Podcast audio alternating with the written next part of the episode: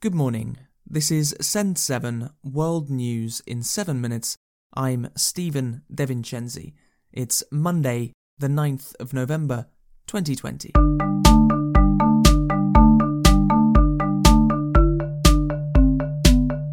Starting in the Americas, Joe Biden has beaten Donald Trump to become the next president of the United States. On Saturday, most news companies reported that Biden had passed the 270 electoral college votes needed to win the presidency.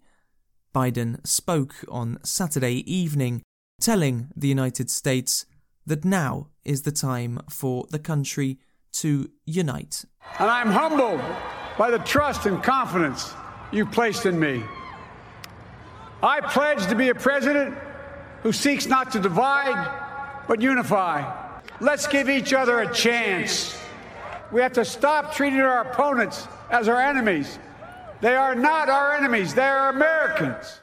Also speaking on Saturday night was Kamala Harris, who will become the first female vice president. For four years, you marched and organized for equality and justice, for our lives, and for our planet. And then you voted. Every little girl watching tonight sees that this is a country of possibilities. President Trump has refused to accept defeat and on Saturday tweeted, I won this election by a lot. Yesterday, Trump continued to say that there was fraud, although he has not given any evidence.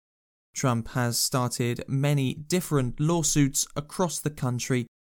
However, they are not expected to reach court.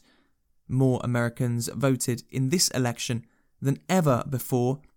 Both Joe Biden and Donald Trump received more votes than have ever been received in a presidential election. Trump won over 70 million votes, and Biden won over 75 million votes. However, the counting has not completely finished. Around the world, most leaders congratulated Joe Biden on his victory.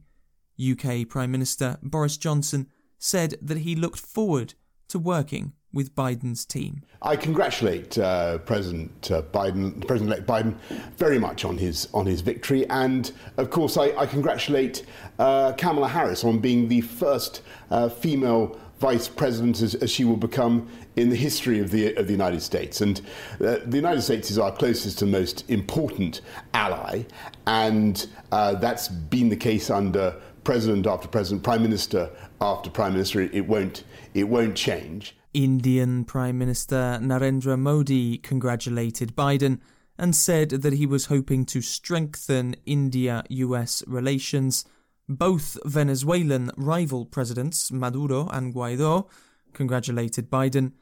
Iran's supreme leader, Ali Khamenei, tweeted that the US elections are a spectacle and criticized liberal democracy in general.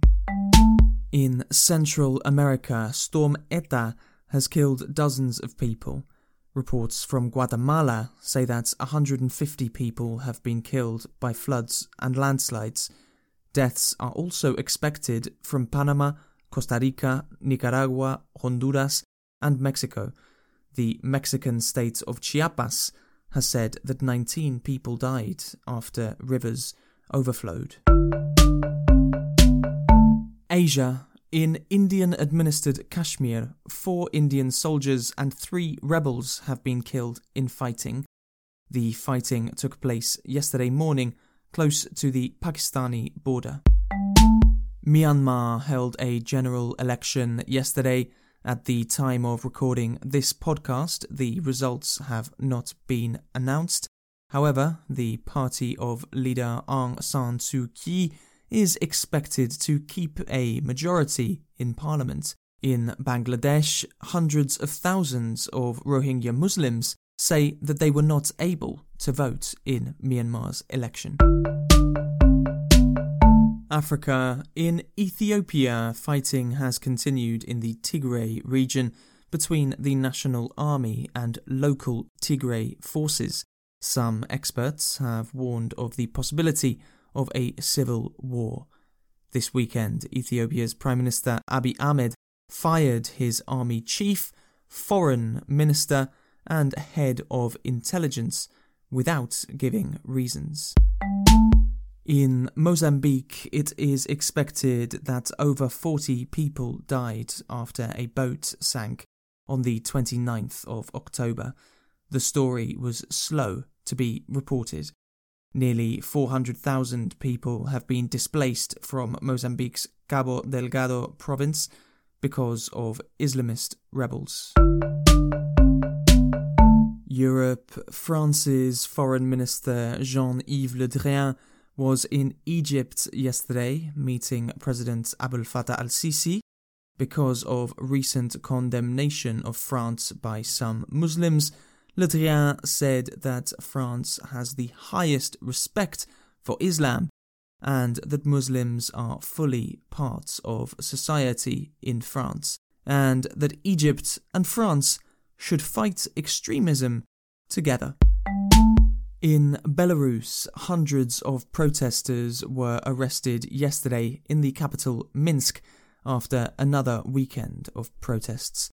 There have been demonstrations every weekend since the 9th of August election that Alexander Lukashenko claimed to give him a sixth term as president, but that most international organizations do not recognize as free and fair.